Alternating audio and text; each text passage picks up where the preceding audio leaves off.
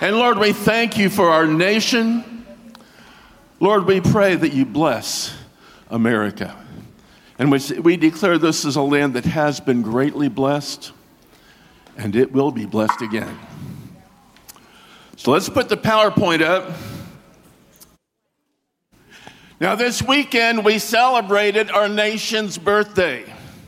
And so I think it's an appropriate time to thank you for our country and for all of the ways he's blessed us. Now, I know there are a lot of people joining us from the web from different countries. You pray for your country, too. God wants to bless your country. But since this is where we are, my message today is America, a nation birthed in revival. Amen. You know, the world today is in a mess. Anybody notice that? I mean, you just feel things swirling around you in the heavenlies. You know, the corona pandemic unleashed a spirit of fear in the world. Many people are paralyzed with fear. We even saw panic in the grocery stores. And the result, our nation is in trouble. Our economy is in shambles. Factions are tearing the country apart. I can't remember a time when our nation has been more divided than it is now. And since the pandemic, unprecedented waves of violence have swept the country. Major cities have become war zones. And as you see what is happening and you hear the news, a lot of people are saying, is there still any hope for America? And my answer to that is a, is a definite, emphatic yes. Because I believe there is a call of God on this country. You know, in any nation, the nat- natural tendency is to drift away from God over time. Nations grow spiritually cold. They sink into sin and unbelief, and when that happens, the favor of God departs. And that's what's happened to America. The, this nation is in need of revival. Revival means to restore to life. Revival is the outpouring of the life of God upon his church that brings a spiritual awakening to a land. And God made us an incredible promise. He said, if my people who are called by my name, how many in here fell into that category? If my people who are called by my name will humble themselves and pray and seek my face and turn from their wicked ways, then I will hear from heaven and I will forgive their sin and I will heal their land. And you know, that has taken place over and over and over again in the history of this country. It's one of the greatest blessings God has given us. When things look the worst, there was always a remnant that would cry out for revival. And when they do that, he comes. Now, most Americans don't realize it, but America was birthed in a wave of revival. Back in the seventeen hundreds, one of the most amazing moves of the Holy Spirit in history swept the entire world. It began in a little village in Germany called Herrnhut. And on August thirteenth, seventeen twenty-seven, the Holy Spirit fell. There were signs and wonders and miracles, and the whole village was transformed. They st- decided to keep the presence of God there. They went into twenty-four seven prayer, and they prayed twenty-four hours a day, seven days a week for over one hundred years. And while that was happening, revival spread from Herrnhut throughout the world. From Herrnhut, revival spread to England. The key leader there was John Wesley. Wesley got saved in a house church led by a missionary from Herrnhut. And finding salvation, Wesley traveled back to Herrnhut, caught the revival, and brought it back to England, and revival swept England. Now, Wesley ministered in signs and miracles. The revival under Wesley was one of the greatest outbreaks of the miraculous since the fourth century. In Wesley's journal, he describes all sorts of healings and supernatural manifestations. One of the th- things that began happening, Wesley would stand up to preach, and people would just start falling down unconscious all over the place while he was speaking. Now let's clap that the heavens opened. Woo!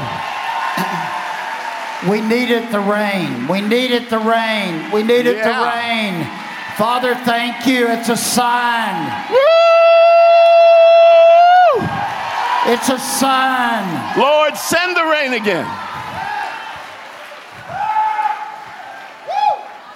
Now, this thing with people falling over under the power of the Spirit was very controversial, and at first Wesley wasn't too sure about it and actually tried to stop it, but then he saw that so many of the people, when they fell down, they got up in love with Jesus and were changed for the better, so he said, well, we better let this go.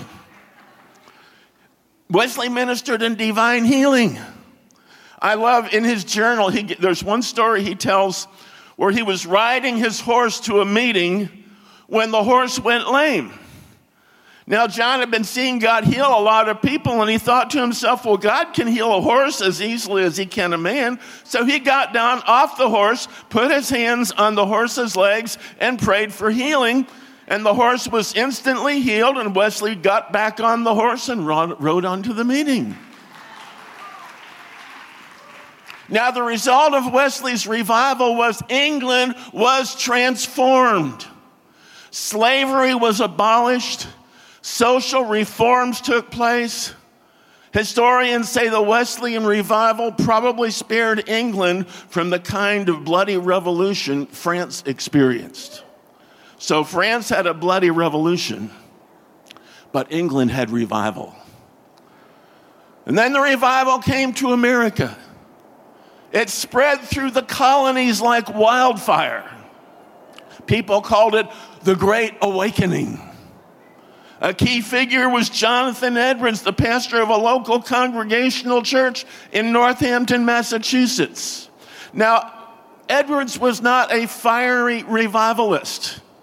He was a quiet, scholarly man who studied twelve or thirteen hours a day. He was so nearsighted that he would read his sermons word for word. But when revival came, all of a sudden everything changed. People started falling down, people getting drunk in the Spirit, people having visions. I love the one story about Edwards. Uh, because he was nearsighted, he would write out his sermons word for word and hold them up in front of his face to read them with a candle in one hand. And so one Sunday he was there reading his message before the congregation, and he started hearing strange sounds. And he put the manuscript down and looked, and everybody in the congregation was laying out on the floor. The Holy Spirit had fallen. They were all out in the Spirit. On one occasion, Edward's wife got so drunk in the Holy Spirit, she could not get out of bed for a week. But the power of the Spirit moved through the colonies. Church attendance doubled. America was changed. Uh, Benjamin Franklin described what happened when the Great Awakening came. He said, from being thoughtless and indifferent about religion, it seemed like all the world was growing religious. One could not walk through a town in an evening without hearing psalms being sung by different families on every street. And the Great Awakening provided a Christian foundation for America. See, our Constitution was written by people whose lives have been impacted by the Great Awakening. But see, America was not only birthed in revival, it has been continually blessed by revival. The history of America is this: when things look the worst, when things get hopeless, people turn back to God and God comes. So in the nineteenth century, people were crying out to God for another revival, and another revival came. It began at the very start of the new century in a little country church in Cane Ridge, Kentucky. They called it America's Second Great Awakening. In August of eighteen oh one, Daniel Boone inv- invited Presbyterian minister Barton Stone, you know how wild those Presbyterians can get, to lead a three-day celebration of the Lord's Supper at the Cane Ridge Meeting House in Bourbon County, Kentucky. To everyone's surprise, more than twenty thousand people showed up. I mean, this was the sparsely settled frontier. And the Holy Spirit fell in power. One person described it this way: the noise was like the roar of Niagara. The vast sea of human beings seemed to be agitated as if by a storm. Some of the people were singing, others praying, some crying for mercy in the most piteous accents, while others were shouting loudly. Barton Stone, remember the Presbyterian, described it this way: the scene was new and passing strange. It baffled description. Many, very many, fell down as men slain in battle and continued for hours in an apparently breathless and motionless state, sometimes for a few moments reviving and exhibiting symptoms of life by a deep groan or a prayer fervently uttered. The power of the Spirit had fallen. No person seemed to wish to go home. Hunger and sleep seemed to affect nobody. Eternal things were the vast concern. While witnessing these scenes, a particularly strange sensation, such as I had never felt before, came over me. My heart beat tumultuously, my knees trembled, my lips quivered, and I felt as though I must fall to the ground. A strange soup. No, this was this is American history. A strange supernatural power seemed to pervade the entire mass of people there collected. At one time, I saw at least five hundred swept down in a moment as if a battery of a thousand guns had been opened upon them, and immediately followed shrieks and shouts that rent the very heavens. Did they teach you about this in history class in high school? It says, as those, as those who were at the meeting returned to their home churches, they took the revival with them. Similar manifestations occurred in many places. In a North Carolina Presbyterian congregation, for example, they said physical manifestations and speaking in tongues made it like the day of Pentecost, and none was careless or indifferent. And the result of the outpouring was immediate. The church on the frontier exploded as thousands were converted to the Lord. So many new churches were being planted, there weren't enough pastors to go around, and so what they called circuit riders became popular. Circuit riders were pastors that traveled on horseback from church to church to minister. They would preach every day, they would preach, and then they would travel to the next town and preach there the next day, and it would sometimes take them five or six weeks to complete the circuit. By eighteen thirty-nine, there were more than three thousand five hundred circuit riders across the frontier. Linda's great-grandfather was a Methodist circuit rider among the Choctaw people.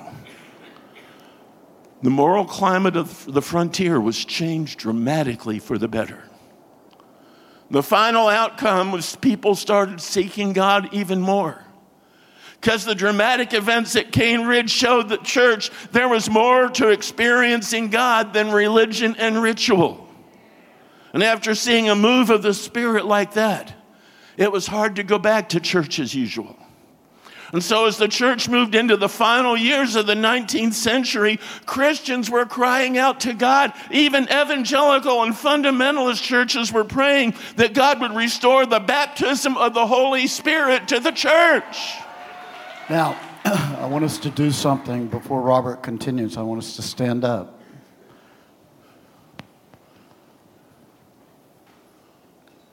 Because I don't want to miss. We looked on the radar. This open heaven and rain came right through here. Wow. Period. Thank you, Lord. If I shut up the heavens so that no oh. rain falls, or if I command locusts to devour the land, or if I send pestilence and plague among my people, and my people who are called by my name, humble themselves and pray and seek, crave after, require as a necessity my face and turn from their wicked ways, I will hear them from heaven, forgive their sin, and heal their land. Now my eyes will be open and my ears attentive to the prayer offered in this place. I want you to shout out that, Lord, it will be well with our soul again. It will be well with our soul again. Father, thank you for this sign that came through here. We receive it and we extend it to every place my voice is being heard. We say, heavens will open, and you are hearing, and there will be breakthrough this week. Let's give a shout. Amen. You know, when Chuck read that about seeking my face, it reminded me of our Starting the Year Off Right conference, and we saw that one of the things about this year is it is an important year to seek his face. And it's been interesting all this last week. There's an old hymn that has just gone over and over. At just odd times, I'd hear it going through my mind. I hadn't heard it or thought about it for probably years. But what it said was this: turn your eyes upon Jesus.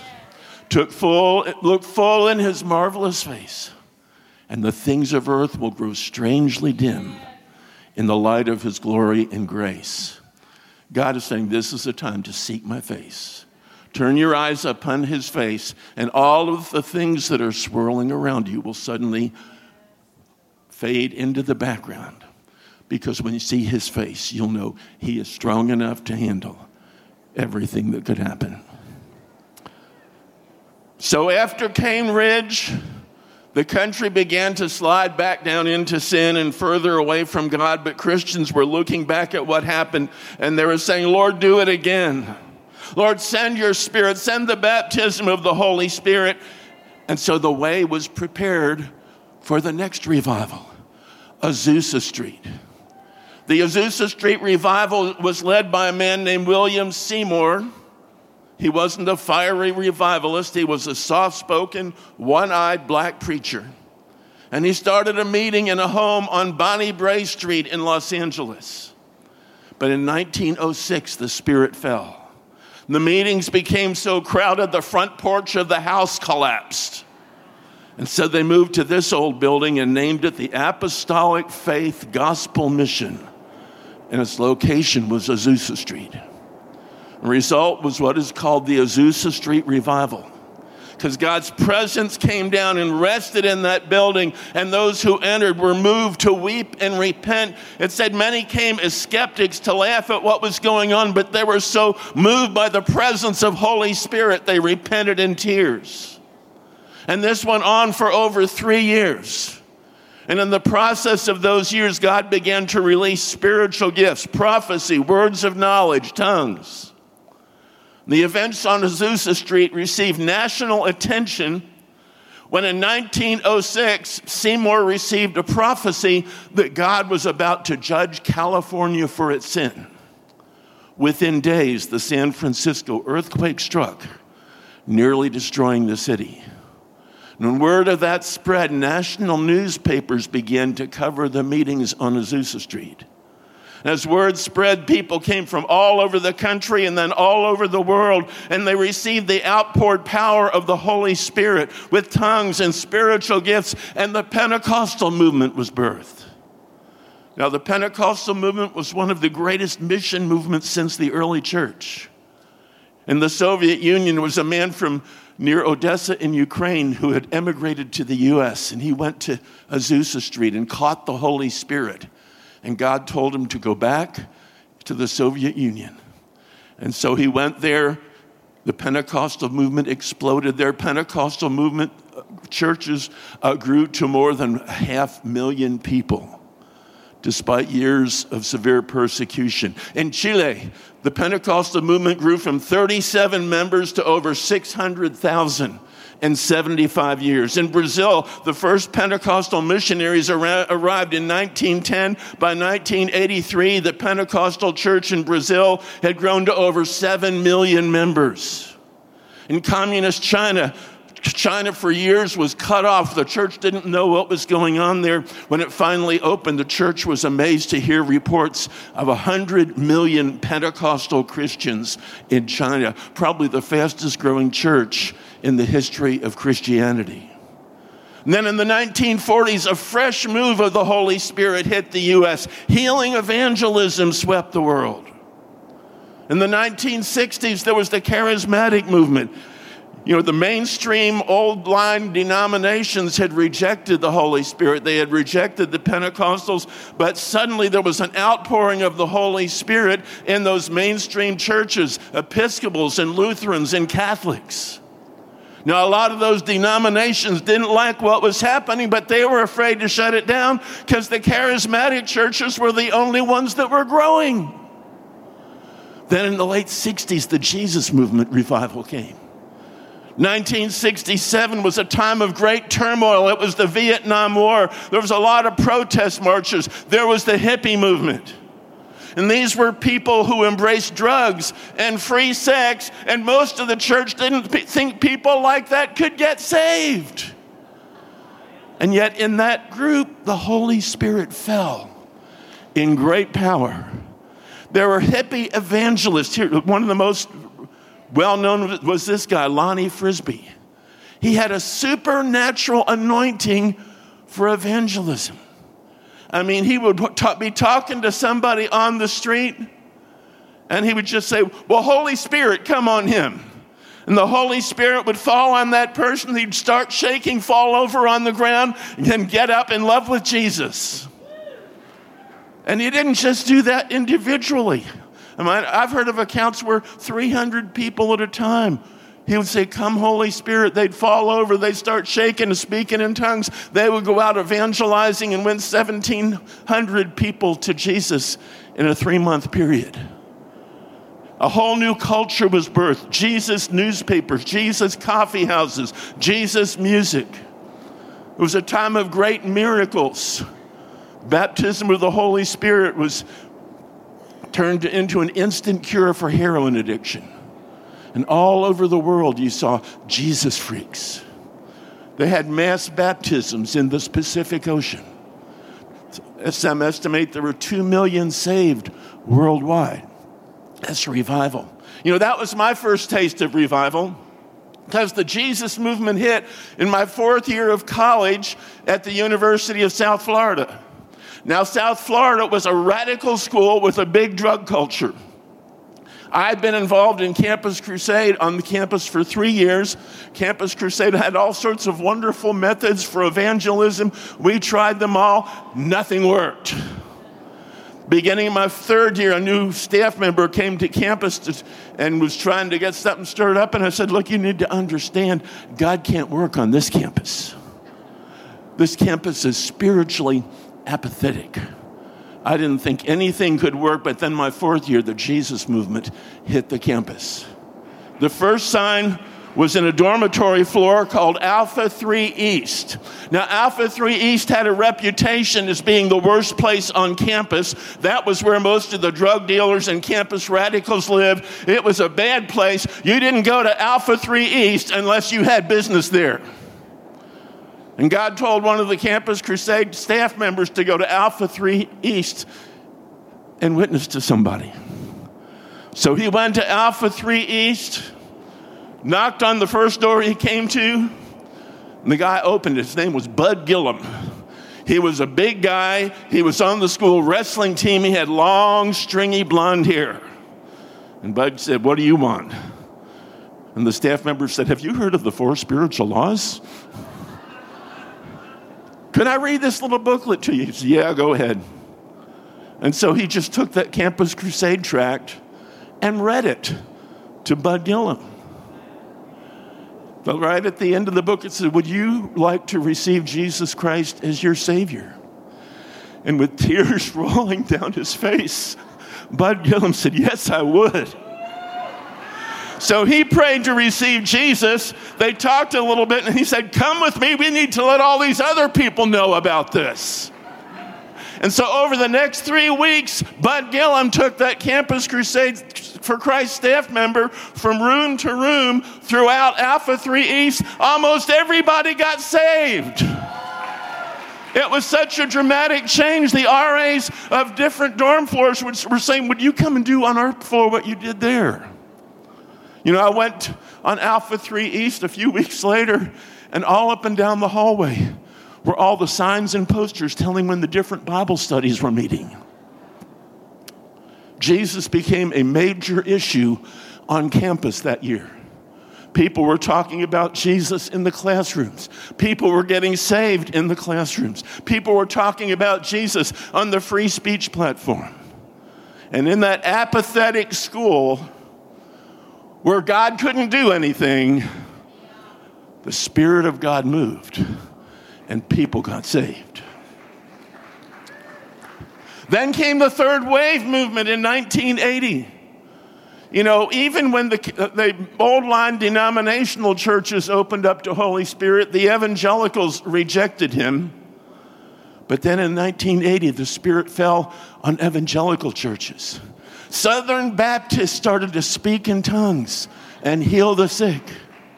Some of the main leaders were James John Wimber, who had been a pastor in a Quaker church. James Robison, who was a Southern Baptist evangelist. And of course, Peter Wagner, who was a professor at Fuller Theological Seminary. And that movement spread around the world. It changed the church. It birthed the prayer movement and the prophetic movement and the apostolic movements. But the Holy Spirit continued to move. In the early nineties, there was the Toronto renewal, started in Canada, but swept through the United States, a great move of empowering and refreshing and inner healing, millions affected. Then the Brownsville revival in Pensacola, Florida, five thousand people crowded in every night, year after year. People literally came running to the altar to get saved. Tens of thousands of people got saved. And see, that's our heritage as a nation. That's the kind of things that can happen when God's people turn back to Him and call out for revival. The story of America is the story of men and women calling out to God, of God breaking into history with massive waves of revival. And let me tell you, God is not finished with us yet. And God has not changed. I believe the destiny of America is revival. And God wants that for every nation, whatever nation you're in. Pray for revival. Pray for the Holy Spirit to fall. But see, that's why I have hope for America. You know, that's what our national anthem is all about. A lot of people hear the national anthem sung, and they have no idea what it's talking about. Let me tell you the story of our national anthem. During the War of eighteen twelve, a man named Francis Scott Key was being held as a prisoner on a prison ship during the British attack on America's crucial defenses at Fort McHenry in Baltimore. And everybody knew if that fort falls, the nation would probably be gone. And the British cannon pounded the fort. But as the sun was setting, Francis could see our flag was still flying. He wondered if the fort could survive the night. Now, Francis Scott Key was a committed Christian. And when his friends went down below to sleep, he continued to pace up and down the decks, praying through the night for his country. And all through the night he prayed. And he kept looking for the flag. Because he knew as long as the flag was still flying, the battle was not lost. And from time to time, he caught a fleeting glimpse of it by the light of the cannon fire. But when morning came, Francis and the other prisoners strained their eyes to see if the flag was still there. And by the light of the early dawn, they saw the flag was still flying. They knew the battle was won. The nation was spared. And so Francis Scott Key wrote down, sat down and wrote what is now our national anthem, the Star-Spangled Banner. And it asked the question that Key was asking when he broke, when the, when dawn broke that morning, is that Star-Spangled Banner still there? Now, everybody knows the first verse, and it really is the story of his all-night prayer vigil.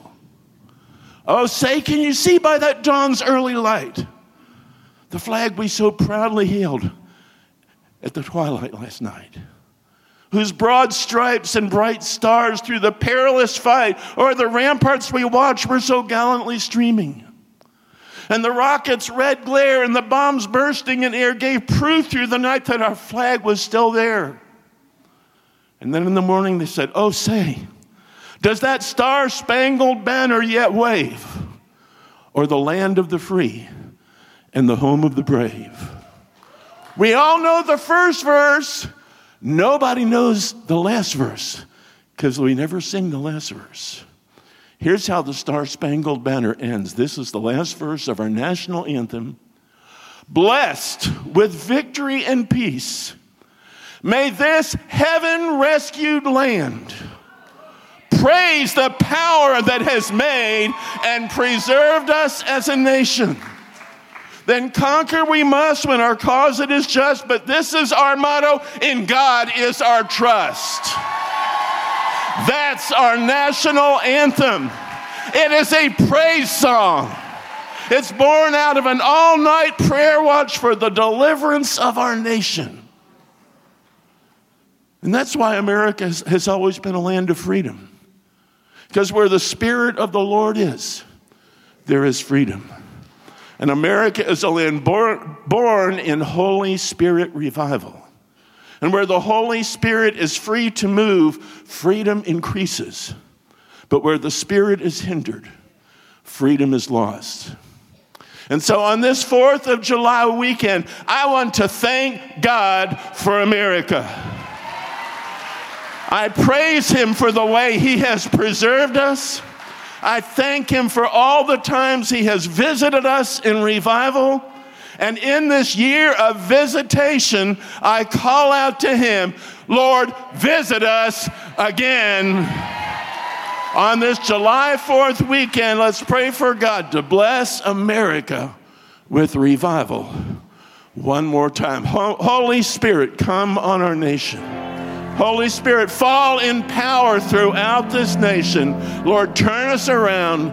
Let us see your grace and your goodness pour forth. Let's all stand up. Thank you, John, for singing that at the end. I'm going to ask James, Michelle, Chad, they're up here.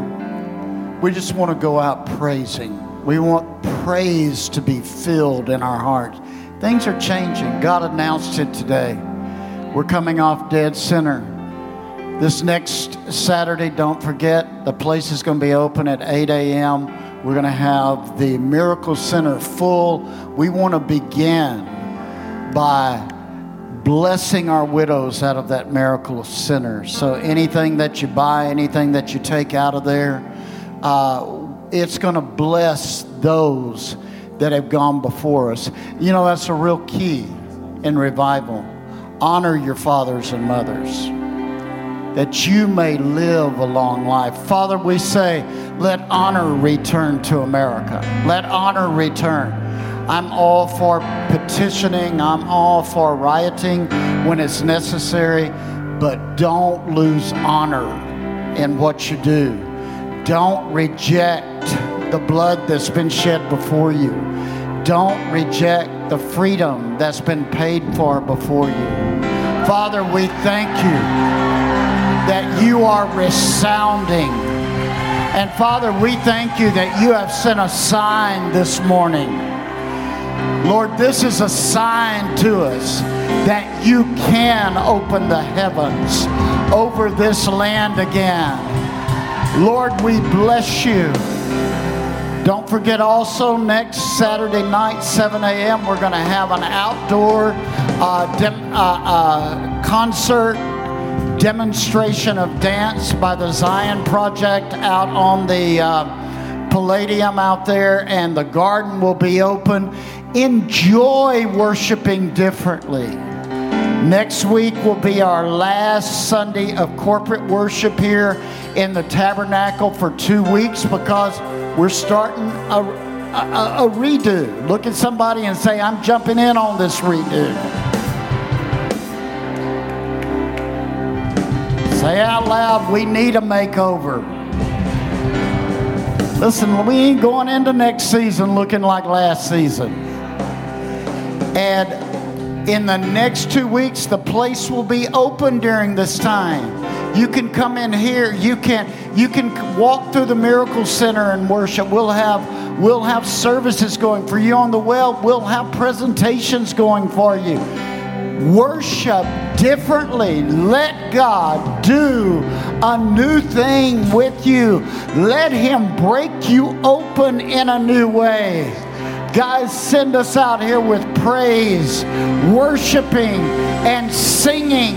We will sing our way into the next movement. Shout it.